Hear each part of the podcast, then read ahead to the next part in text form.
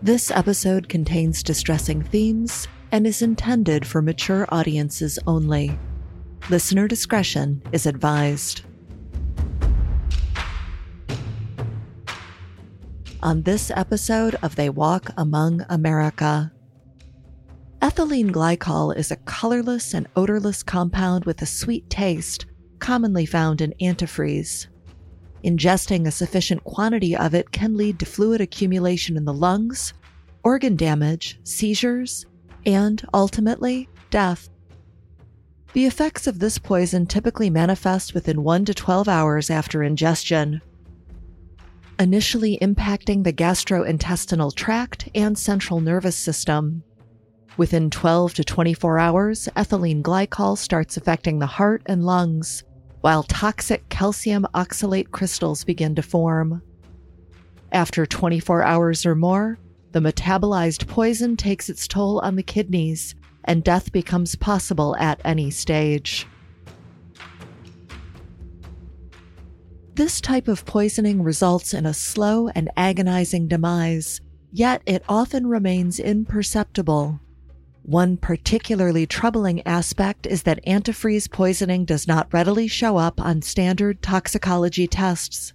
Subsequently, if a death doesn't appear suspicious, the presence of antifreeze poisoning may go undetected.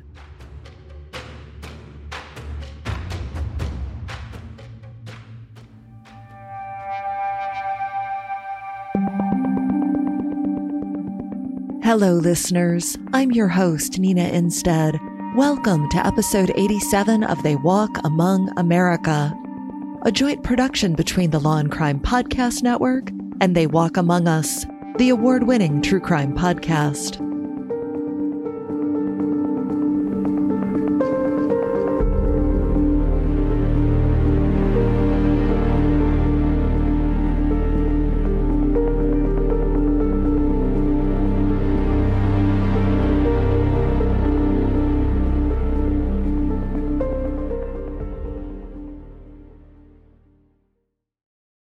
Julia Lynn Turner was born in Marietta, Georgia on July 16, 1968.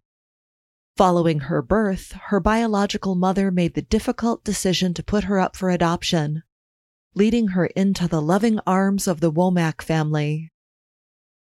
Lynn's early childhood was marked by the separation of her adoptive parents when she was just five years old.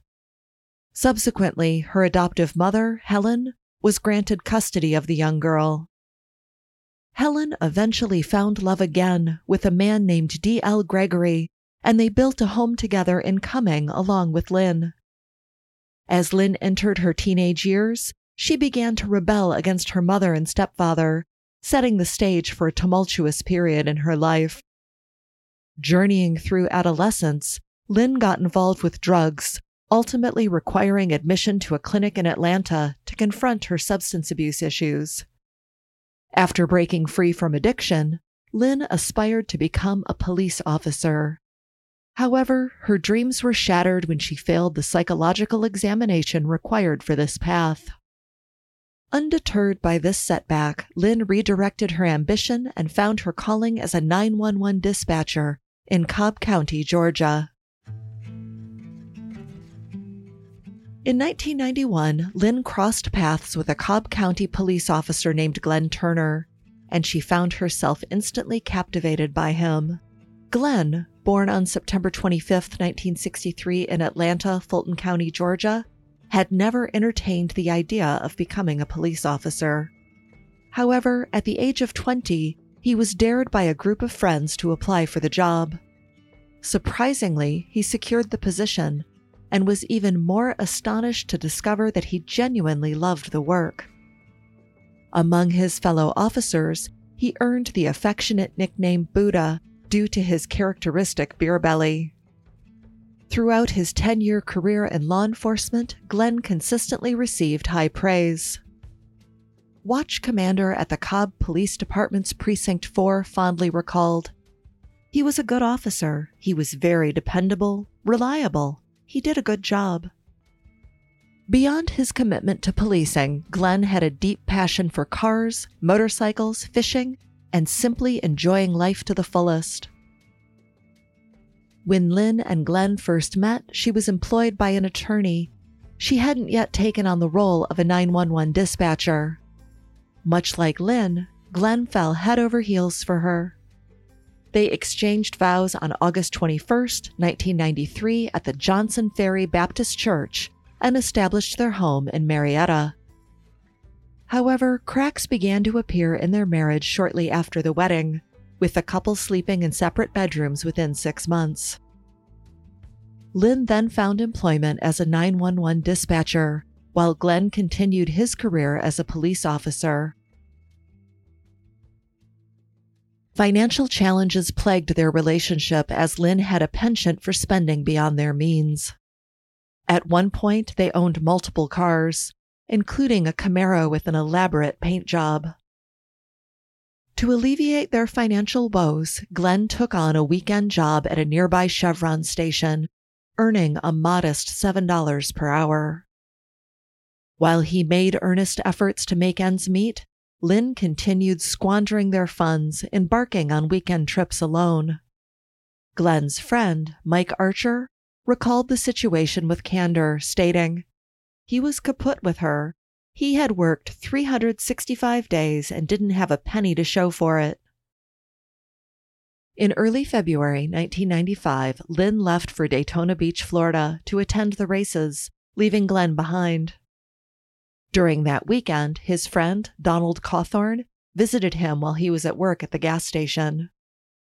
Glenn confided in Donald, explaining that upon Lynn's return, they were planning to discuss the state of their marriage, intending to either reconcile or pursue a divorce.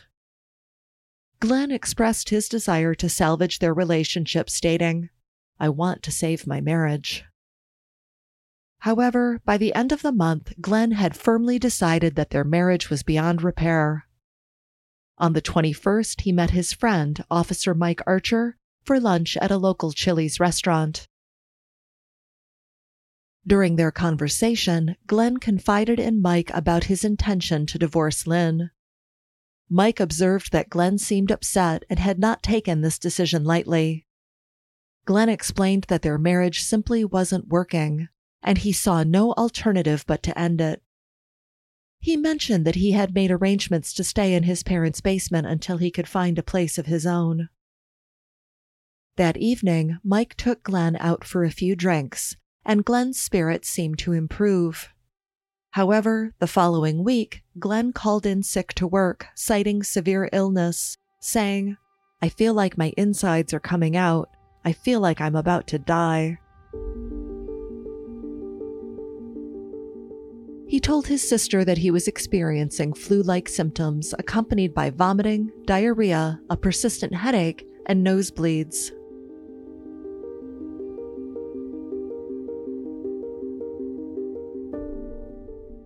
On March 2nd, Glenn visited the emergency room at Kennestone Hospital, complaining of nausea accompanied by flu like symptoms. At the hospital, he received fluids to address dehydration and medication to alleviate his nausea. While undergoing treatment, he reached out to Mike, informing him, Hey man, I'm receiving fluids in the hospital. I'm not sure if I'll be able to make it into work tomorrow. Subsequently, Glenn was discharged from the hospital and returned home. Upon returning home, he contacted his sister, Linda Hardy, recounting his experience before going to the hospital, describing the excruciating stomach pain he had felt. Linda recalled, He was a big guy and he really didn't get sick that often. Glenn mentioned that after the medical attention he received, he felt considerably better. After this conversation, Glenn went to sleep, and Lynn joined him in bed, both drifting off. Around 3 a.m., Lynn woke up to find Glenn in a delirious state, wandering around the house. He informed her that he believed an intruder was somewhere in the house, prompting him to search for the supposed intruder. Lynn followed him as he descended into the basement, where he began expressing extreme thirst. In a disoriented state, he even attempted to drink from a small jar of gasoline, which Lynn quickly prevented. She managed to guide Glenn back to bed, and in the morning she offered him some green jello, suggesting it might help with his nausea. Around 9 a.m., Lynn left the house to attend to errands, returning around 2:30 p.m. Upon entering the home, she called out to Glenn but received no response. She proceeded to the bedroom and discovered Glenn in bed, covered by a sheet, comforter, and quilt. Tragically, Glenn had passed away, and Lynn promptly dialed 911 for assistance. Glenn's cause of death was determined to be cardiac dysrhythmia, an irregular heartbeat attributed to an enlarged heart.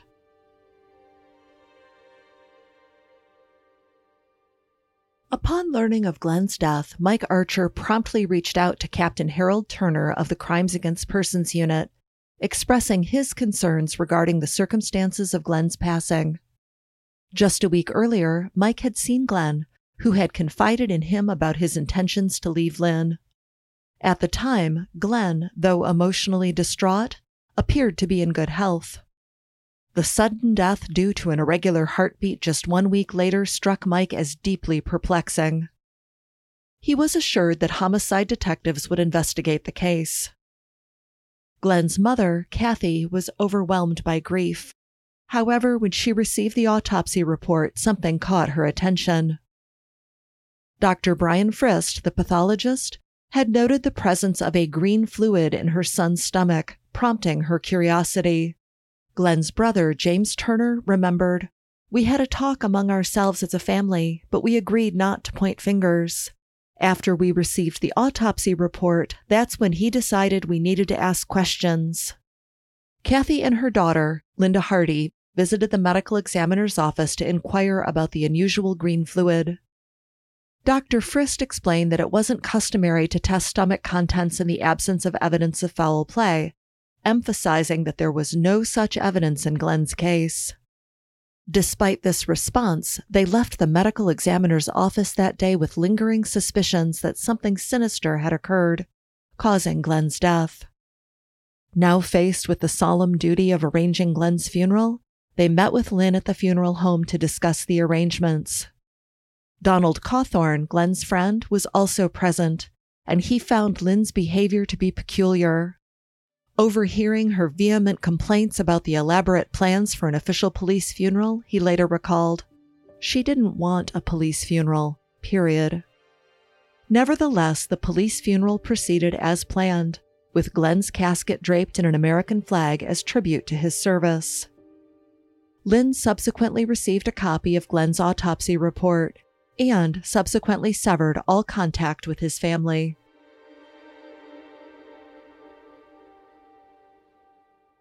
By the time Glenn had passed away, Lynn had already moved on to another man. As their marriage teetered on the brink of collapse, she had embarked on an affair with Randy Thompson, a relationship that began in the spring of 1994. During weekends when Glenn was working at the police station, Lynn would travel to Randy's parents' residence in Houston County to spend time with him. Randy, born in Warner Robins, Houston County, Georgia, on June 12, 1968, had a unique family dynamic. Despite his parents' separation, he had a steadfast father figure in his life named Perry. Perry assumed the role of Randy's stepfather when the young boy was just three years old. From the very beginning, Randy affectionately referred to him as Daddy.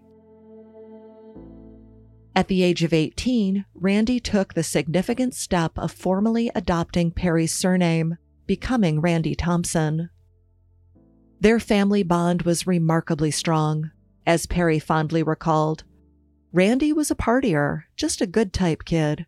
When he turned 21, we had a big blowout and we drank a beer with him.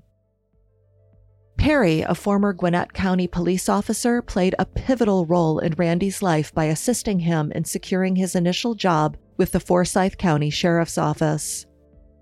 However, in 1995, Perry made a courageous decision to resign from his position. This decision came after he witnessed a police beating that tragically led to the suspect's death, prompting him to speak out about the incident.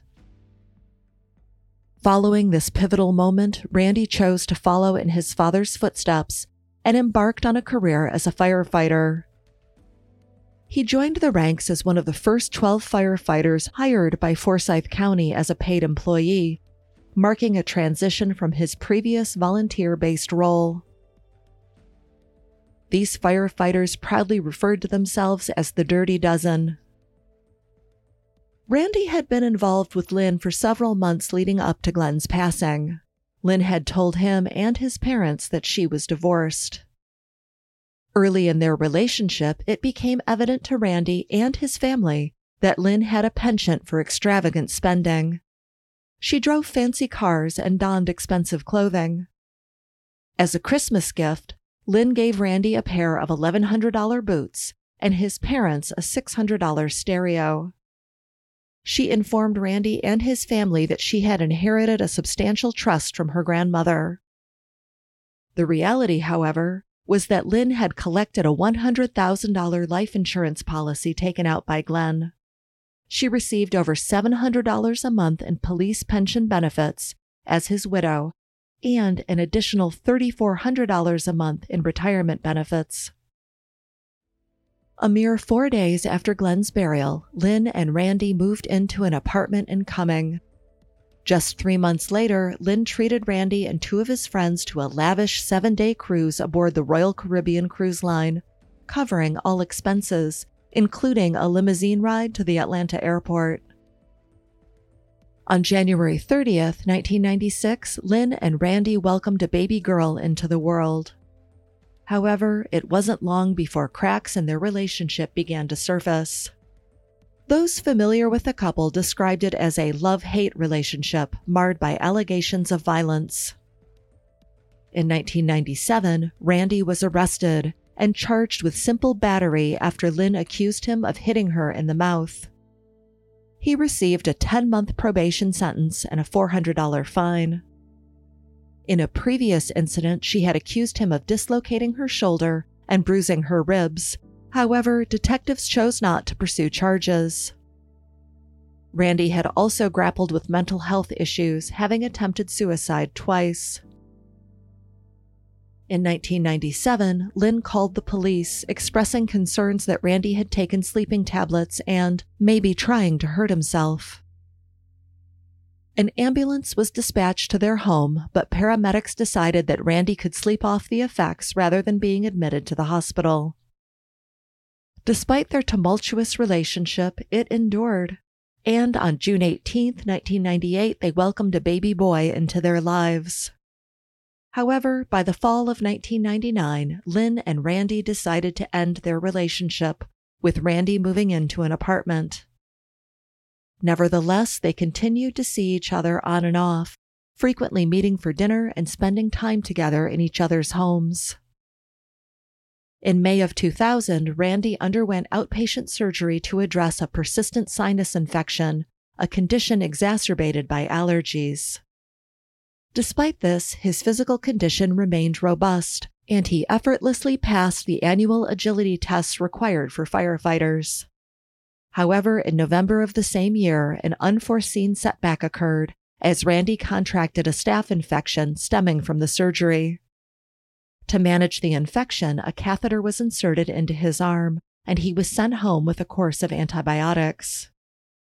Unfortunately, his body rejected this treatment, leading doctors to implant a shunt in his chest to ensure a consistent administration of antibiotics.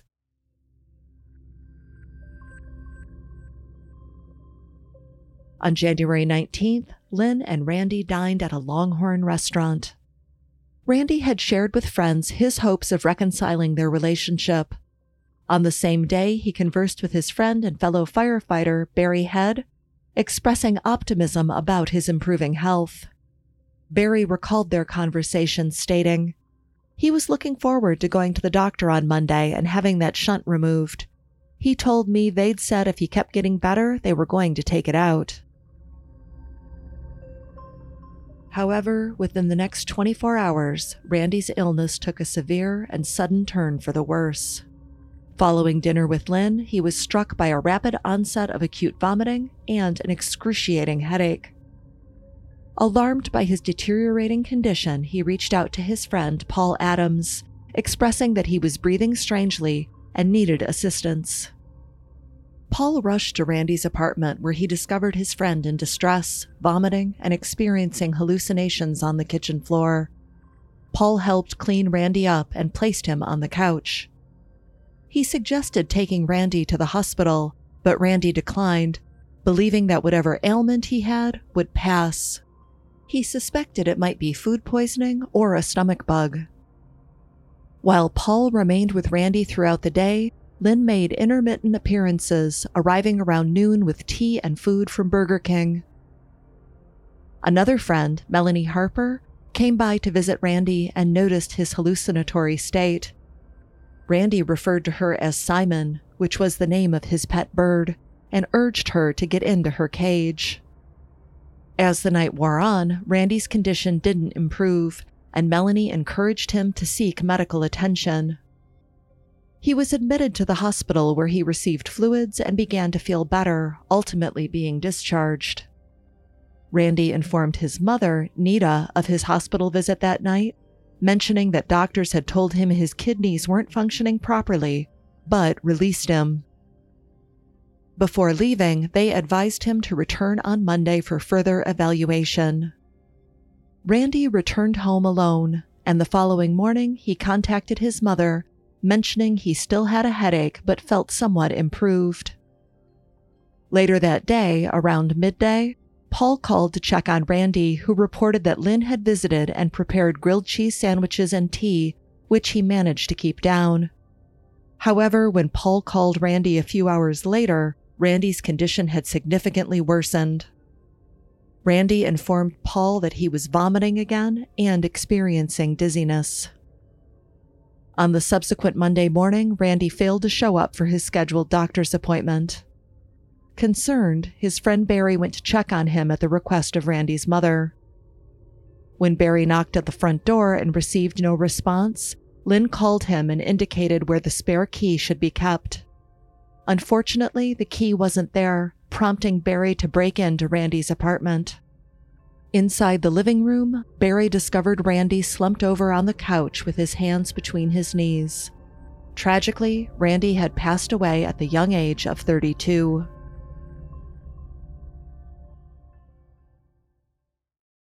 Upon learning of Randy's death, Lynn chose not to return home immediately. Instead, she remained at work until her usual departure time at 5 p.m. Randy's body was subsequently removed from the apartment and transported to the medical examiner's office. The pathologist, Dr. Mark Koponen, determined that Randy's death was attributed to heart disease. His autopsy revealed severe artery blockage, and it was estimated that he had passed away 10 to 12 hours before being discovered.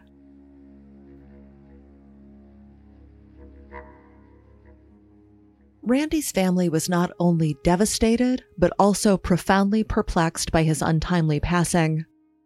Randy had been the epitome of good health and had been working at a demanding job just the week before his death. Nita remembered, especially since I talked to him Friday and he said he was feeling better. Another peculiar detail that struck Randy's loved ones was that when his lifeless body was discovered, his cockatoo, Simon, remained in his cage. Randy rarely confined Simon. They shared his bed, and the bird had, over time, managed to destroy a fair amount of furniture.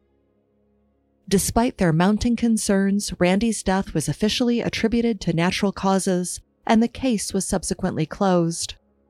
He was laid to rest the following week, with a solemn ceremony featuring a 21 gun salute and a gathering of firefighters paying their respects.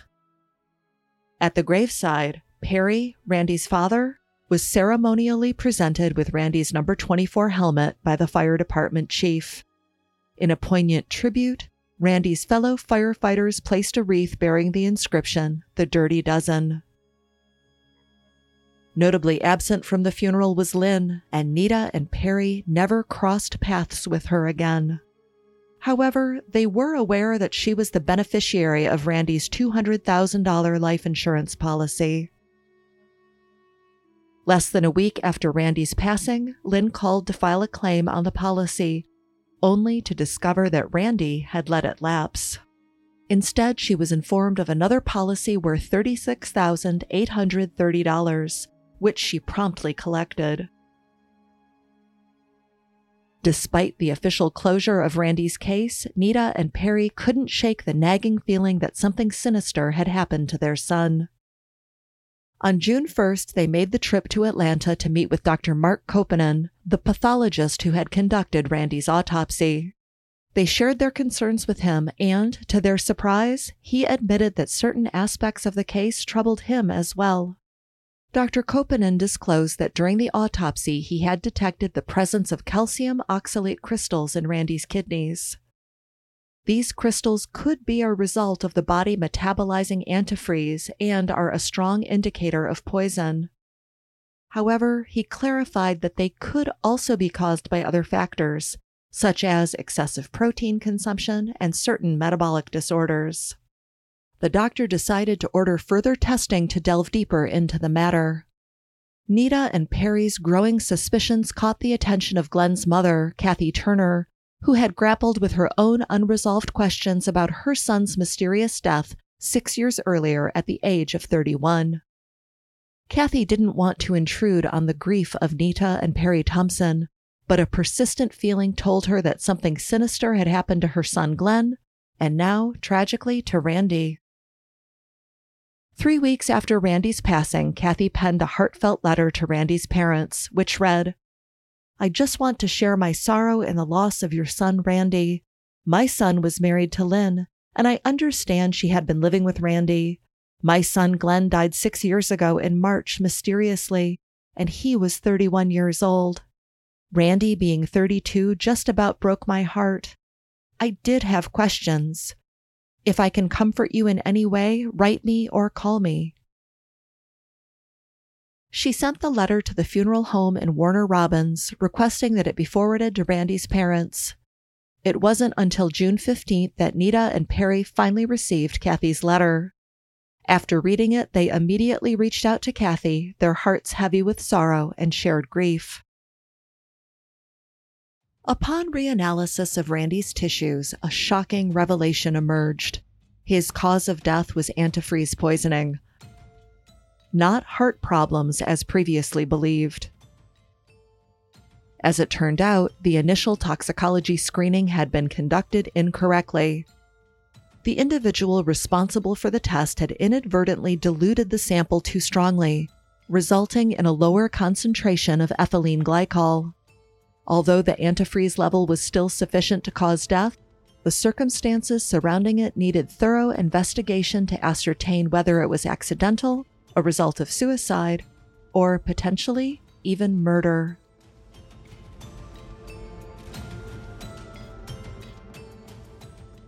During their inquiry into Randy's suspicious demise, detectives uncovered the earlier death of Glenn, which had occurred six years prior. On July 29, 2001, detectives made a significant announcement. The deaths of both Glenn and Randy were being reopened for investigation.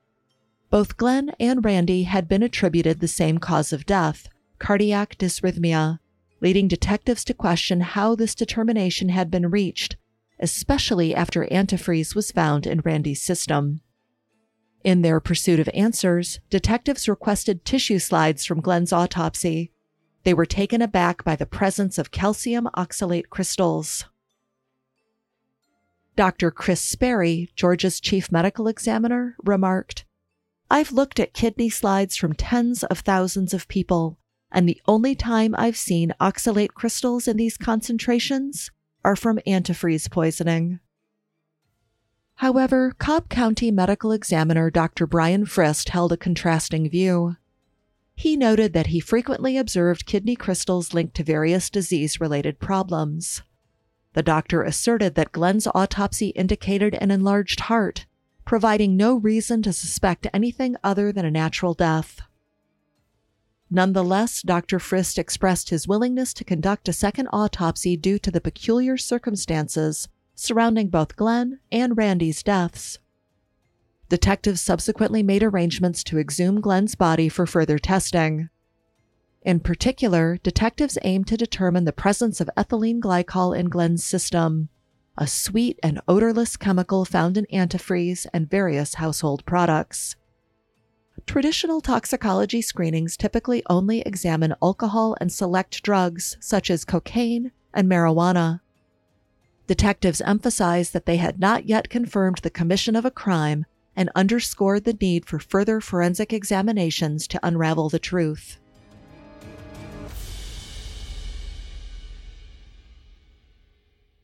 Glenn's family and friends didn't express surprise when they learned that the case was being reopened. Some of them had harbored suspicions against Lynn for quite some time. In the months leading up to Glenn's death, he and Lynn had been grappling with marital problems. Glenn had even confided in two of his closest friends that if he were to meet an untimely end, Lynn was somehow involved. Furthermore, numerous members of Glenn's family and some friends had voiced their concerns regarding his suspicious death to Cobb Police and the medical examiner's office six years earlier. Glenn's brother, James Turner, voiced his disappointment, stating, I would think if one of your own, a police officer, had passed away suspiciously like this, at least it would be looked into more. He asserted that Glenn's death had not been investigated at all and accused the police of turning a cold shoulder to the family and friends who had pushed for an inquiry. In response to these criticisms, Detective Scott Brohl explained that there had been no apparent signs of foul play at the scene of Glenn's death. He clarified that when there are no obvious indications at the scene, detectives rely on the medical examiner to determine the cause. Dr. Brian Frist, the medical examiner, had attributed Glenn's death to natural causes, leading detectives to forego an investigation at the time. The reopening of the case brought mixed emotions for Glenn's family. His mother, Kathy, remarked, I'm glad and sad too. I feel at least we're going somewhere. It felt we were going backward for some time. As the news about the reopening of both cases flooded the media, some reporters attempted to obtain comments from Lynn, who had connections to both men, but she declined to speak. I don't wish to talk to anyone, she told one reporter before abruptly hanging up. Lynn's attorney attributed the heightened interest in the case to the families of Glenn and Randy, stating, There are all sorts of allegations flying around. Suffice to say, the families have the pot boiling. While rumors were rampant, not everyone believed that Lynn was somehow implicated in the deaths of both Glenn and Randy, Sergeant Scott Halter of the Dallas Police Department, a close friend of Lynn and Randy, commented Unfortunately, when someone Glenn's age passes away, first you want to blame someone. Plus, nobody in his family liked Lynn. It just makes it easier if you can blame someone. However, there were striking similarities in the way both men had died, raising numerous questions. Both had experienced a sudden onset of flu like symptoms, severe headaches, and acute vomiting. At the hospital, both were treated with intravenous fluids and released with Phenergan suppositories to manage their vomiting.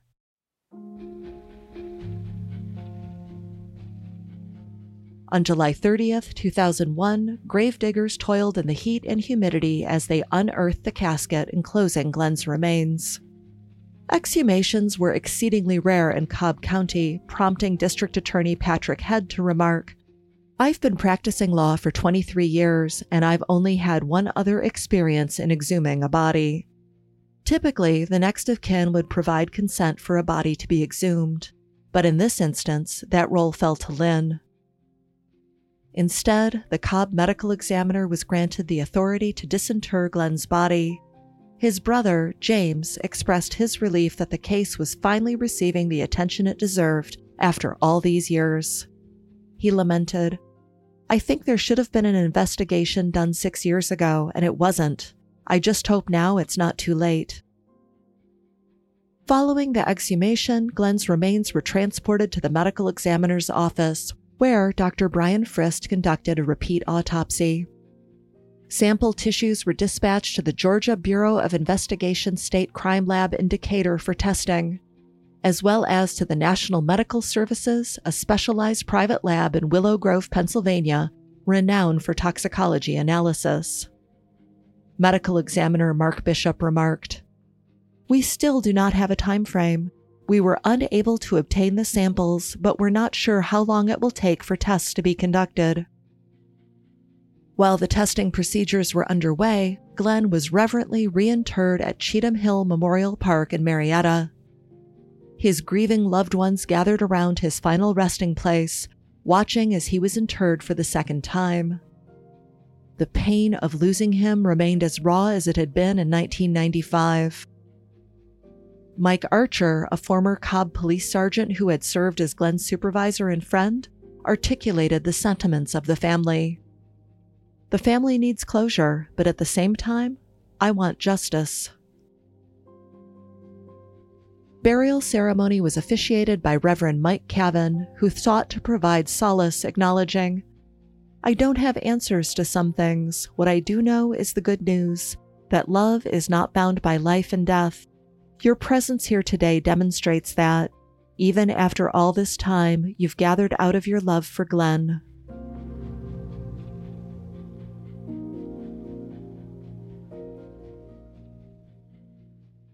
On August 4th, detectives initiated a re examination of the circumstances surrounding the death of a third individual with ties to Lynn.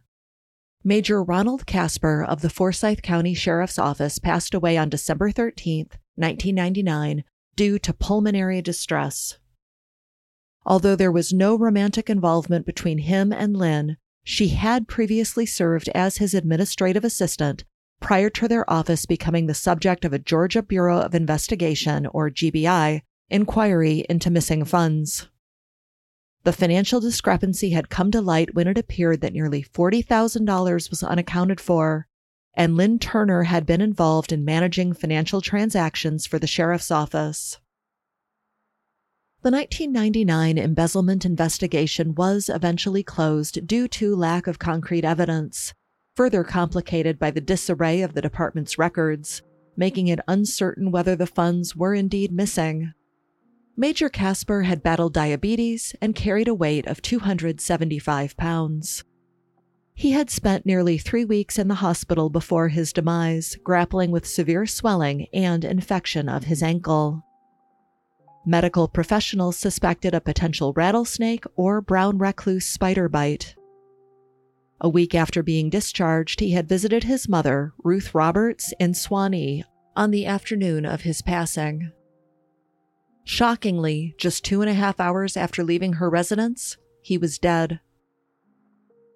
An autopsy had not been conducted, and his death certificate attributed the cause to acute respiratory failure and a pulmonary embolism, referring to a clot in the lung. Ted Bailey, the chief forensic investigator for the Gwinnett County Medical Examiner's Office, deemed his death non suspicious, citing his overall poor health at the time. During this period, Lynn had departed from the sheriff's office and had taken up employment with the Forsyth County District Attorney. Nevertheless, given the dubious nature of Glenn and Randy's deaths, detectives sought to reevaluate the circumstances surrounding Major Casper's passing.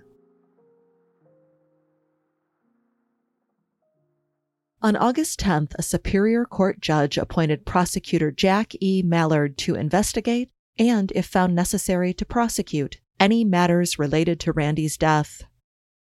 District Attorney Philip Smith had recused himself from the case due to Lynn's previous employment as a secretary in his office until August of 2000.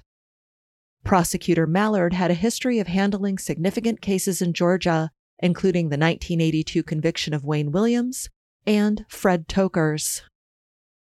Simultaneously, on the same day, Lynn held a press conference alongside her attorney, during which she announced she would refrain from making comments while the investigation was ongoing.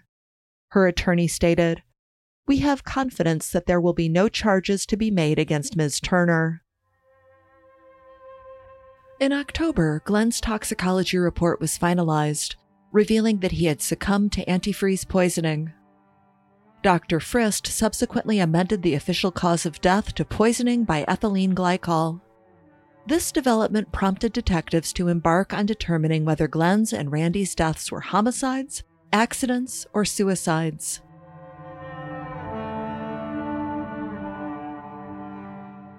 Dr. Frist commented, This now gives the district attorney and police another piece of the puzzle.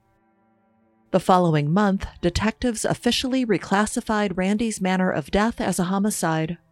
Dr. Koponen expressed the belief that someone else had poisoned him, ruling out the possibility of accidental or self inflicted causes. Shortly thereafter, Major Casper's remains were exhumed, and an autopsy revealed that he had passed away from a heart attack attributed to coronary artery disease.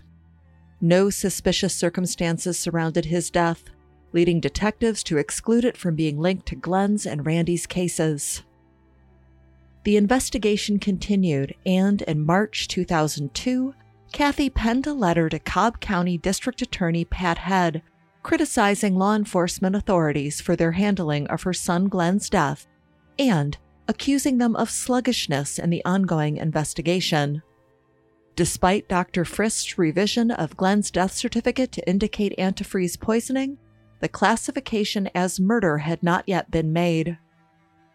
GBI spokesman John Bankhead responded, emphasizing the ongoing nature of the case and the necessity to ensure all aspects were thoroughly investigated. It wasn't until the conclusion of June that Glenn's murder was officially categorized as a homicide. Dr. Frist remarked, By my saying it's a homicide, I believe there is a suspect because a homicide is death by another. Who that person is, I don't know.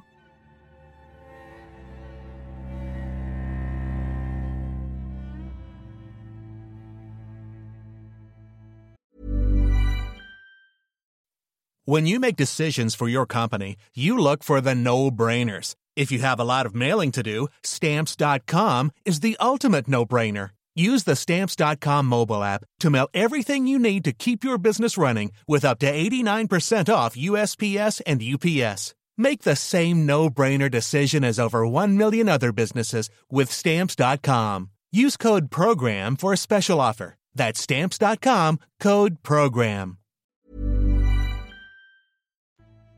On November 2nd, a grand jury handed down an indictment on Lynn, charging her with the murder of her husband Glenn.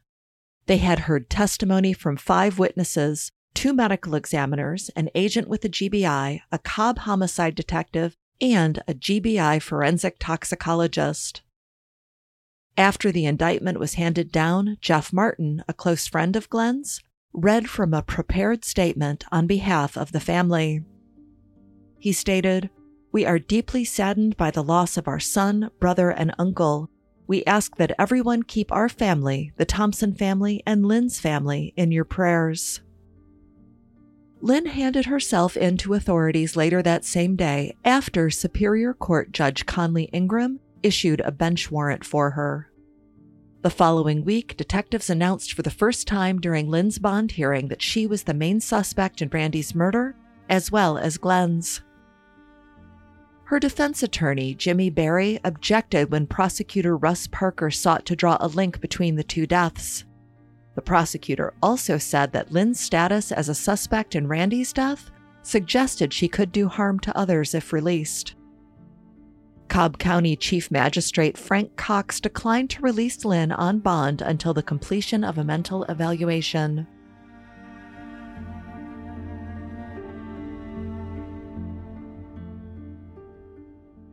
The 18 month investigation into Lynn uncovered that she was around $174,000 in debt by the time of Randy's death in 2001. She had outstanding credit card debt of at least $35,000 and was always late on a $115,000 mortgage. Some months, her cell phone bills ran as high as $460, with outstanding balances in excess of $1,300. She had numerous credit cards, some of which were canceled due to late payments. On one of the cards, Lynn had an overdue balance approaching $8,000. Between October and December 2000, she had written at least six checks with insufficient funds in her account. On another account at the Regions Bank, she had accumulated $1,274 in overdraft fees. Around three weeks before Randy died, she entered a branch of the bank and vowed that she would pay off those fees shortly. On the day that Randy died, she called the Social Security Administration and Lynn asked how she could draw death benefits for their two children. On December 5th, Lynn returned to court, where a judge denied her bond after reviewing the results of the court ordered psychological evaluation. Dr. Osama Hindash had found that Lynn showed no emotion and that she would pose a threat if released. Her defense team requested another bond hearing, and on January 11th, Lynn was released from jail on a $200,000 bond. Judge Frank Cox didn't want to approve the bond, but he had no legal right to keep her incarcerated because he could not find evidence that she was a flight risk or a danger to others. Her defense team had argued that Dr. Hindash could not pinpoint exactly why he felt Lynn was a danger to the community. After leaving jail, Lynn moved in with her mother in Cumming and was ordered to be held on house arrest. Glenn's friend, Mike Archer, commented on her release. Lynn Turner's been running free for seven years. She always comes up smelling like a rose, so I am not shocked at all. In October, the Cobb County District Attorney's Office filed a motion to revoke Lynn's bond on the grounds that she was seen at a Kroger grocery store, a drugstore, and at her children's elementary school. As per the conditions of her bond, she was only allowed to leave her mother's house for court hearings and necessary medical treatments. Despite the violations, Lynn was allowed to remain free on bond. Lynn's murder trial was scheduled for February 2004, but at the beginning of that month, her defense team requested a change of venue. They argued that it would be impossible to find an impartial jury in Cobb County, and the judge agreed. The trial was moved to Perry in Houston County, and jury selection promptly got underway. By May 1, 2004, a jury was selected and the trial was ready to commence. Lynn was escorted into the courtroom wearing a periwinkle blue suit. During opening statements, District Attorney Patrick Head used eight boards to trace the chronology of events that led to Lynn's indictment. He stated, this case is about lust, greed, and murder. This case is about one woman and two men. Central to the state's argument was a legal doctrine known as similar transaction evidence, which permitted them to demonstrate substantial parallels between the murders of both Glenn and Randy, despite Lynn facing charges exclusively in Glenn's case.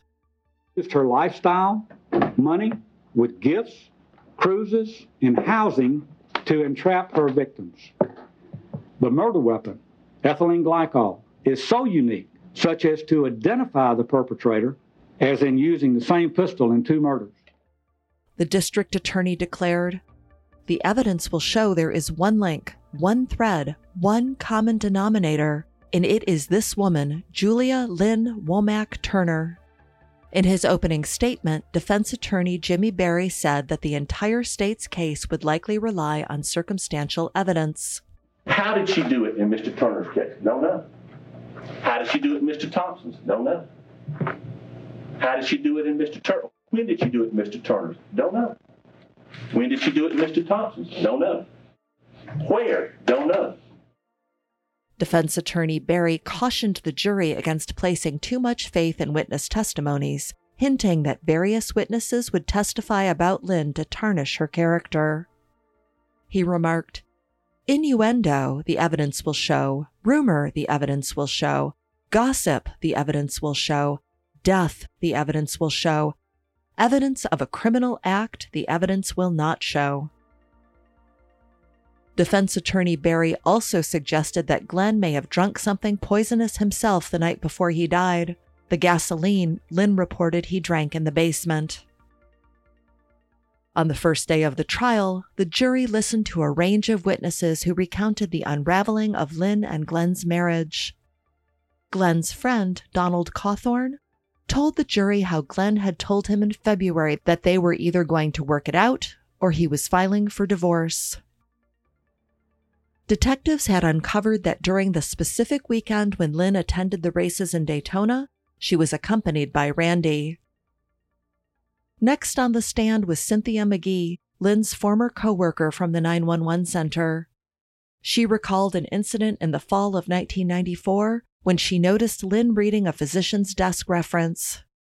When Cynthia asked about her reading choice, Lynn expressed her interest in medicine and its workings in the human body. During cross examination, defense attorney Vic Reynolds suggested that Lynn was reading the book due to her job. Cynthia countered by stating she had never seen the book before and that any incidents related to medicines or chemicals were referred to poison control. Cynthia then took the jury into the insular world of police officers and 911 operators. They were all part of the same team, and after work, many would gather at a local bar for drinks. She recalled an incident at the Crystal Chandelier Bar where Lynn, despite being married to Glenn at the time, attempted to persuade another officer to leave with her. Cynthia also mentioned Glenn's burial and how she overheard Lynn asking another police officer if he'd be coming over tonight. Her testimony was followed by Corporal David Dunkerton and Sergeant Bobby Fisher, both of whom testified that Glenn had told them if anything ever happened to him, they needed to look at Lynn. Sergeant Fisher also relayed to the jury that approximately a week before Glenn died, he had informed him that Lynn had issued a threat to shoot him with his service weapon following a heated argument. Another friend of Glenn, Officer Mike Archer, also shared details about the troubles within their marriage. Glenn had confided in him that they slept in separate bedrooms and had only been intimate twice since their marriage. Under cross examination by defense attorney Berry, he was asked whether the police department is kind of like a rumor mill. He concurred, noting there were whispers about Lynn within the police department. Mike informed the jury that following Glenn's death, he did tell his superiors about his suspicions regarding Lynn. He testified, I was told to do my job and they'd look into it. Another close friend, Jeff Mack, informed the jury about Glenn's intentions to move into his father's basement shortly before his passing. A friend of Lynn, Stacy Roderick, then testified that Lynn told her she had feelings for somebody other than her husband. She showed him a picture of the man she had feelings for, and it was Randy Thompson. The prosecution then presented various witnesses who recounted Lynn's demeanor at Glenn's funeral and she hadn't even shown up to Randy's funeral. Andrea Edwards testified. So the uh, one that gave the prayer told us if we wanted to, we could go up to a little building and get out of bed with us. So my husband and I walked up there. Of course, the young boys, Jeff along with the others, were standing there at the graveside. And we walked up to the building and stood there a few minutes. When At you this, say, when you say we walked up to the building, whom are you referring to? my husband, Okay, all right. Continue, please, ma'am.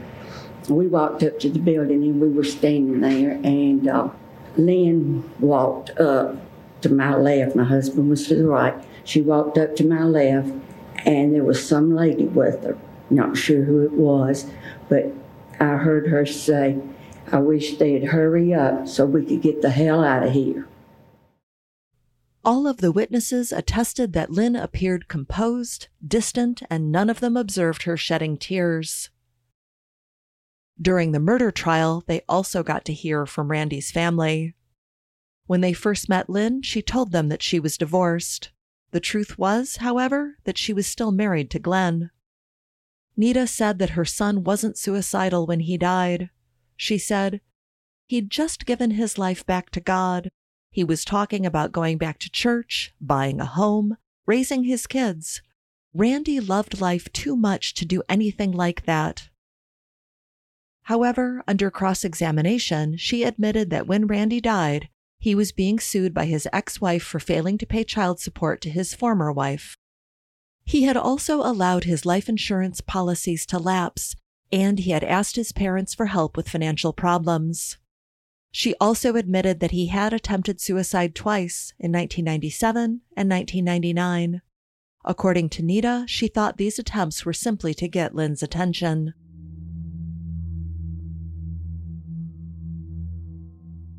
The testimony then shifted its focus to the events leading up to Glenn's death.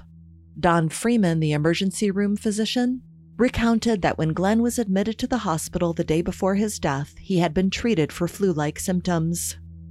Dr. Freeman speculated that although Glenn didn't exhibit the typical symptoms of acute antifreeze poisoning from a single large dose, his condition could have been attributed to the consumption of smaller, lethal doses of antifreeze over several days. Following Dr. Freeman's testimony, the jury was presented with a photograph. It depicted the basement in Lynn and Glenn's residence, featuring a can of gasoline.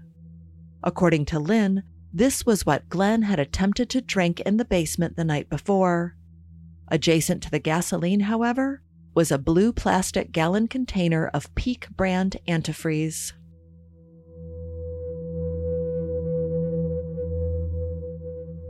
Detective Charles Mazarigos was unaware of the significance of this at the time he took the photograph, but there was no doubt about its identity. Defense attorney Berry questioned the detective about why he had not investigated the suspicious death of a fellow officer. Detective Mazarigos replied that they had no grounds for suspicion at the time.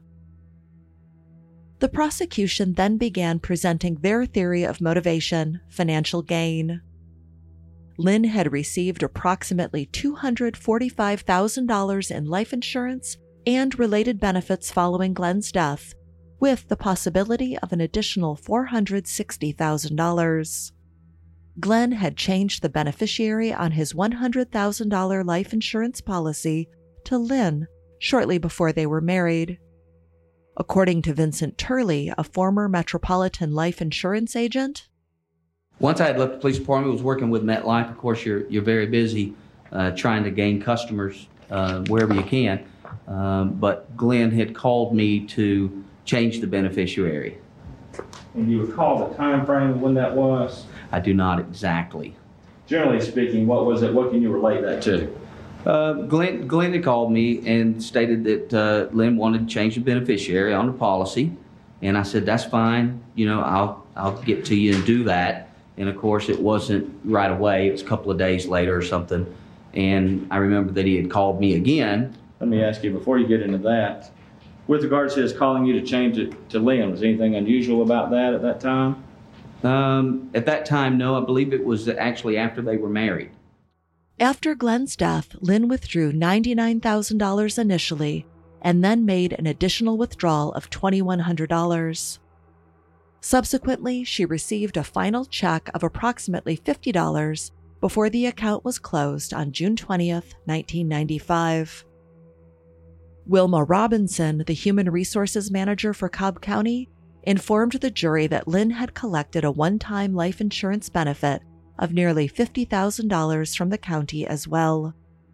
Additionally, she received approximately $84,000 in monthly death benefit payments stemming from Glenn's demise through April of that year.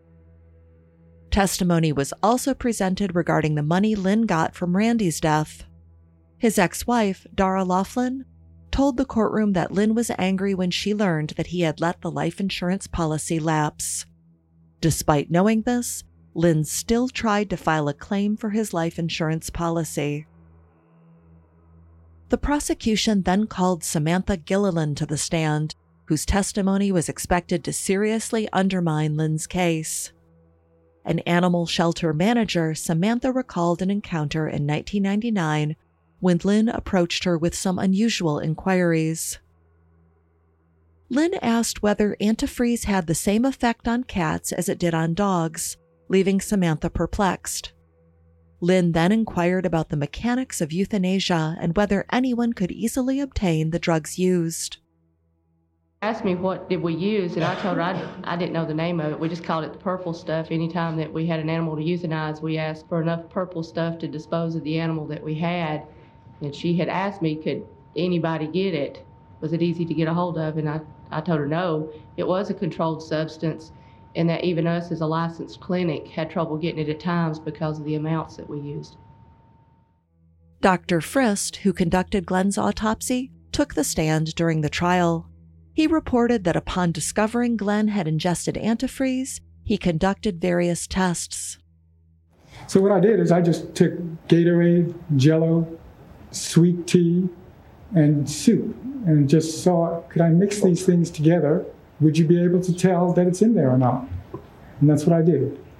I took Gatorade, chicken soup, sweet tea, and uh, Jello, and mixed them with ethylene, gly- uh, ethylene glycol, antifreeze, and just wanted to see what it would look like, and I wanted to see what it would taste like. Dr. Frist mixed antifreeze with jello, sweet iced tea, Campbell's chicken soup, and lemon lime Gatorade. To his surprise, when mixed with jello, it appeared indistinguishable from regular jello.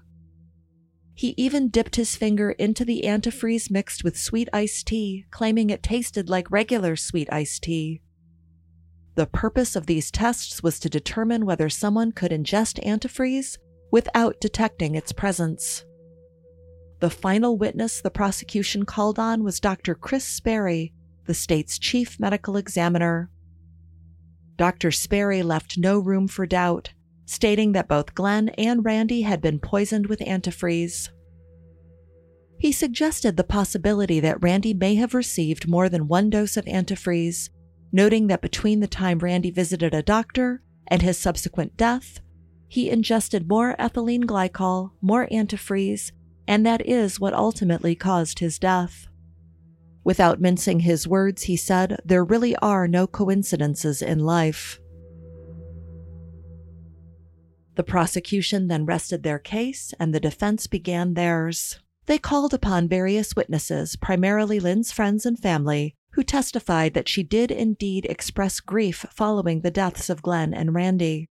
Lynn's mother, Helen, mentioned that her daughter was a reserved individual who tended to keep her emotions to herself, possibly creating the impression that she didn't care. Uh, she just does not show openly her feelings or her emotions. I mean, it's all done privately. Okay. Is that similar to anyone else in the family? We're all that way. Did you obviously know Glenn Turner? Glenn? Oh, yes. He's, he's my son in law. All right. Did uh, he and your family get along pretty well? Yes, sir. All right. Did you have an occasion to spend very much time with uh, Glenn and Lynn? I spent a great deal of time with them. They would come and have lunch with me at the office, and uh, then I would visit at home, so we spent a great deal of time. Okay. How did you learn that Glenn had passed away? Uh, someone called my home identifying himself as a deputy, and I don't recall his name, and asked me to come Don't to. tell, just don't tell us what he's told you, Oh. but based on what the conversation, got- what did you do? I got a telephone call to come to her house. I immediately left the office and went to her house. Okay.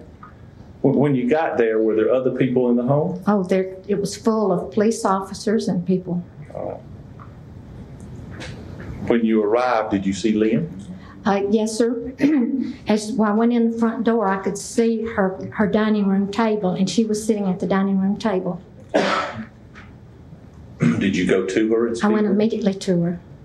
What was her reaction when you got there? How She was acting? hysterical. She was crying hysterically, and I asked her what was wrong, and uh, she didn't respond. And I grabbed her. She had her arms up, and I grabbed her arms and I shook her, and I says, "Lynn, what is wrong, honey? Tell me what is wrong." And she just said, "He's dead," and that's all. And all she ever got out. What was she? Was she crying? She was hysterical. Lynn's friend, Jessica Daves, shared that during their seven year friendship, she had only witnessed Lynn cry once, and that was at Randy's gravesite after his funeral. While there was some speculation that Lynn might testify in her own defense, she ultimately chose not to. With the trial concluded, it was time for closing arguments. Before then, prosecutor Jack Mallard announced that a grand jury was being lined up to possibly indict Lynn in Randy's murder. Her defense team immediately asked for a mistrial, but their request was denied and closing statements got underway. District Attorney Head urged the jury to consider the odds of two men dying from antifreeze poisoning, six years apart, both of whom were connected to the same woman. He stated, You have a better chance of winning the lottery tonight. He then read aloud a poem by Dr. John Trestrail. My crime is quiet and well thought out the evidence is really on my side, for I count on you to bury my homicide. I am a poisoner. Can you catch me? As he read the poem aloud, he displayed a picture of Lynn with the words of the poem running across her face. During their closing arguments, the defense argued that the evidence against Lynn was entirely circumstantial. In the end, the jury found Lynn Turner guilty of the murder of Glenn Turner. This decision did not come easily.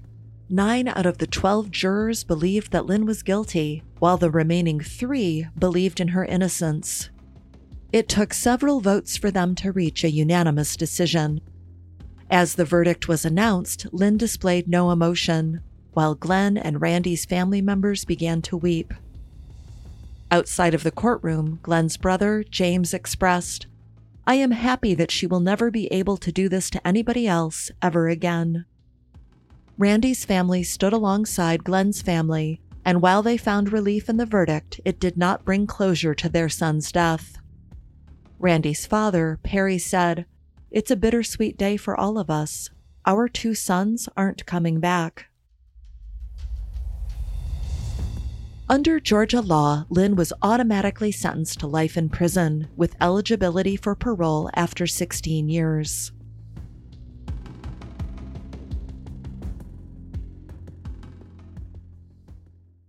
On May 18th, Lynn's defense team filed a motion for a new trial. They argued that the testimony of witnesses who said that Randy wasn't suicidal were not qualified to make such a judgment.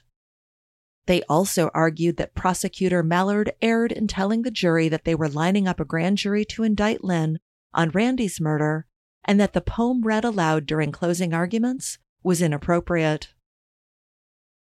The week after the motion was filed, the Cobb County Board of Commissioners voted unanimously to cease the benefits paid to Lynn.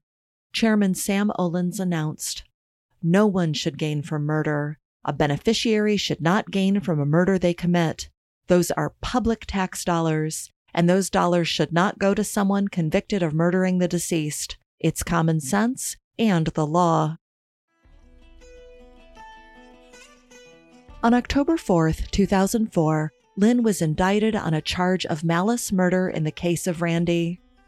Almost two weeks later, she was indicted on charges of forging documents to obtain a loan to pay her defense fees she had submitted forged documents to refinance her home to a Gwinnett County loan company.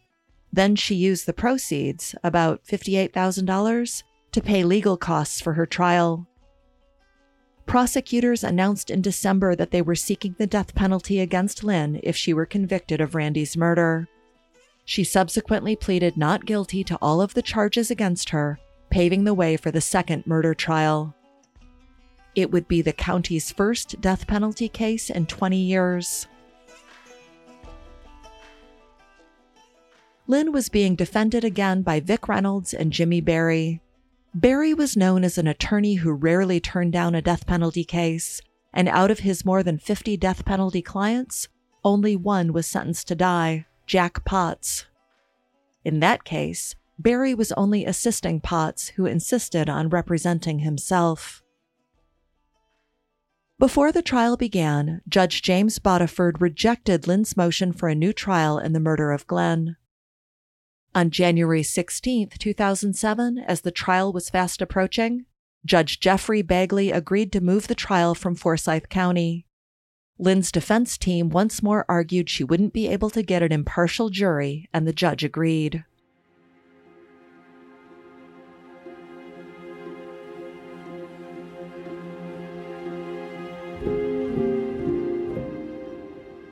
The trial was relocated to Whitfield County, and on March 12, the proceedings were ready to commence with opening statements. Prosecutor Jack Mallard asserted during his statement that Lynn's insatiable greed for Glenn and Randy's life insurance money had driven her to commit murder. He emphasized the fact that both Glenn and Randy had succumbed to ethylene glycol poisoning six years apart, leaving only Lynn as the surviving common denominator. Mallard framed the case as one marred by lust, greed, and homicide, portraying Lynn as a financially strapped woman with extravagant tastes but limited resources. In response, defense attorney Vic Reynolds launched an attack on the absence of direct evidence against his client. He conveyed to the jury that they would hear a case built on unfounded rumors, gossip, and insinuations, but not a shred of concrete evidence. Reynolds also pointed out the inconsistency that Lynn was charged with Randy's murder only after being convicted of Glenn's murder.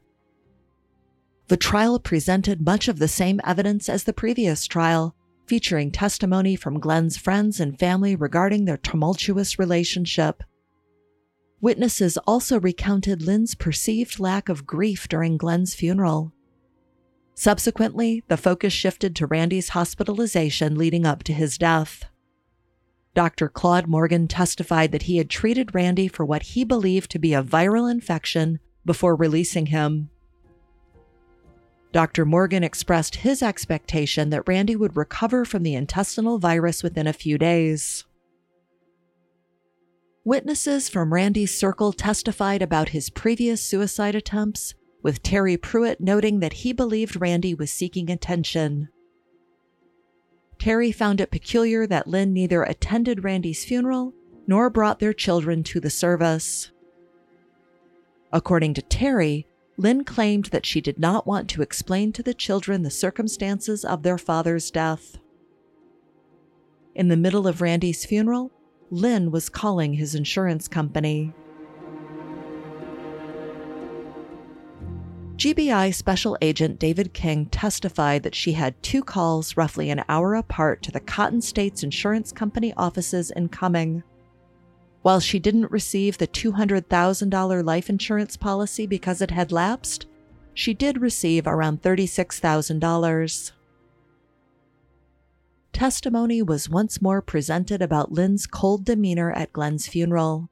Somebody also said they saw her holding hands with another police officer during the service. Dr. Mark Koponen, who conducted Randy's autopsy, told the jury that after speaking with Nita and Perry, he couldn't stop thinking about Randy's death.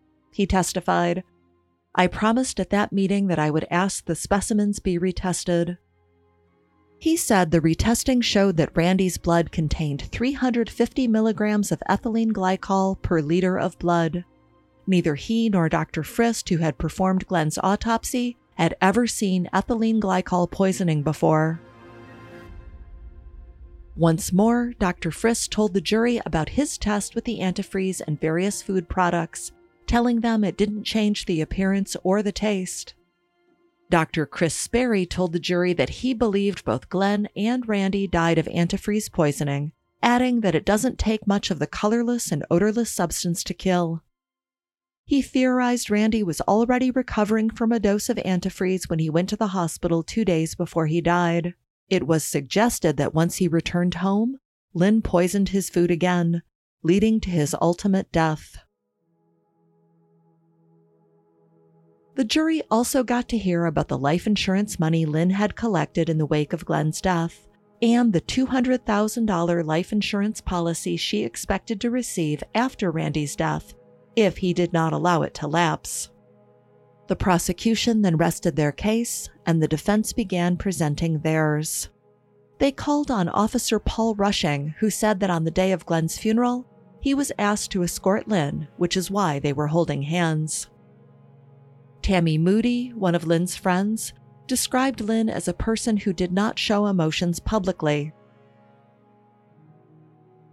Once all of the testimony was complete, closing arguments began. District Attorney Penny Penn said that Lynn had killed both Glenn and Randy because they were worth more to her dead than alive. She stated, They are men that had the misfortune to care about this woman. She said that although nobody had seen Lynn poison Glenn or Randy, the fact remained that she was the last person with them before they became ill and was the last person to give them anything to eat or drink. Defense attorney Vic Reynolds said in his closing arguments that the prosecution had failed in their duty to prove their case beyond a reasonable doubt. He said, There's a problem in this case, a lot of them. It's simply not a provable case. There's no evidence.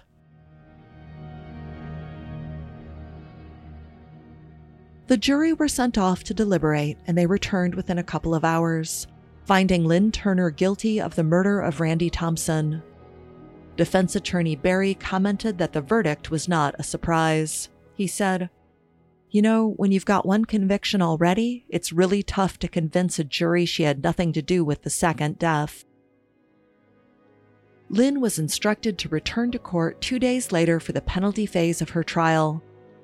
In this phase, the prosecution aimed to secure a death sentence, while the defense hoped for a more lenient outcome. The defense called upon Lynn's mother, Helen, who passionately pleaded for her daughter's life. She painted a picture of Lynn as a well behaved girl during her upbringing and emphasized the importance of her children maintaining contact with their mother, even if it meant communicating from behind prison walls. Helen implored the court not to separate them, saying, They talk to her every day, and she's keeping them alive and going. Please don't take her away from us. District Attorney Penn countered this plea by suggesting that the children might be better off without their mother, asserting that Lynn had a history of using her family and those around her, including Randy. A family friend, Joe Moody, also joined in the plea for Lynn's life, highlighting her respect for authority. Surprisingly, prosecutors chose not to call any witnesses during the penalty phase, believing that the testimony presented during the trial would suffice to secure a death sentence. During the closing arguments, District Attorney Penn challenged the notion that Lynn had been a good person throughout her life, stating, Well, somewhere, ladies and gentlemen, she got off track because at some point she was no longer good.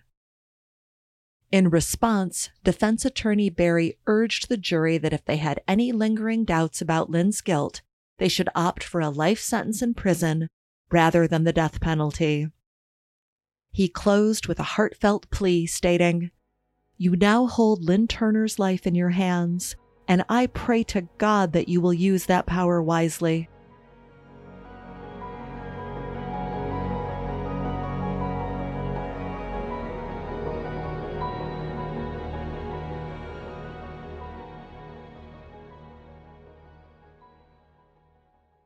Ultimately, the jury sided with the defense after deliberating for five hours, sentencing Lynn Turner to life in prison without the possibility of parole. In Georgia, in cases where the state seeks the death penalty, the jury's sentence is final.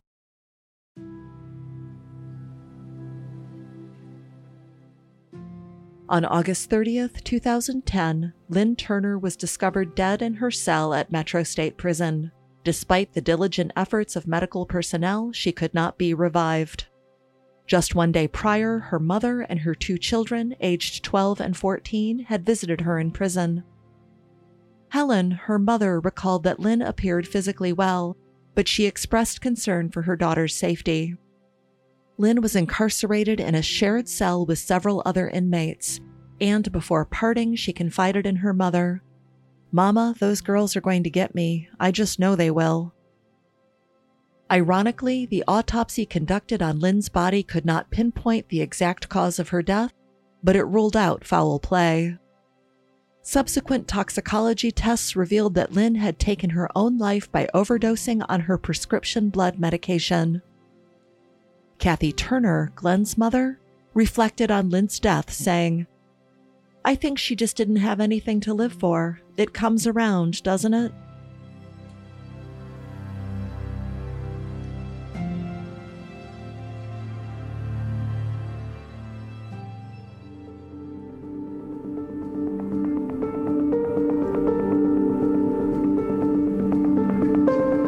This episode was researched and written by Emily G. Thompson, editing and scoring by Kory Hilpmann script editing, additional writing, and production direction by Rosanna and Benjamin Fitton. For more on our series and notes on this episode, please visit theywalkamonguspodcast.com. And for more on the Law and Crime Podcast Network, please visit lawandcrime.com slash podcasts. This has been They Walk Among America. Thank you for listening and please be safe.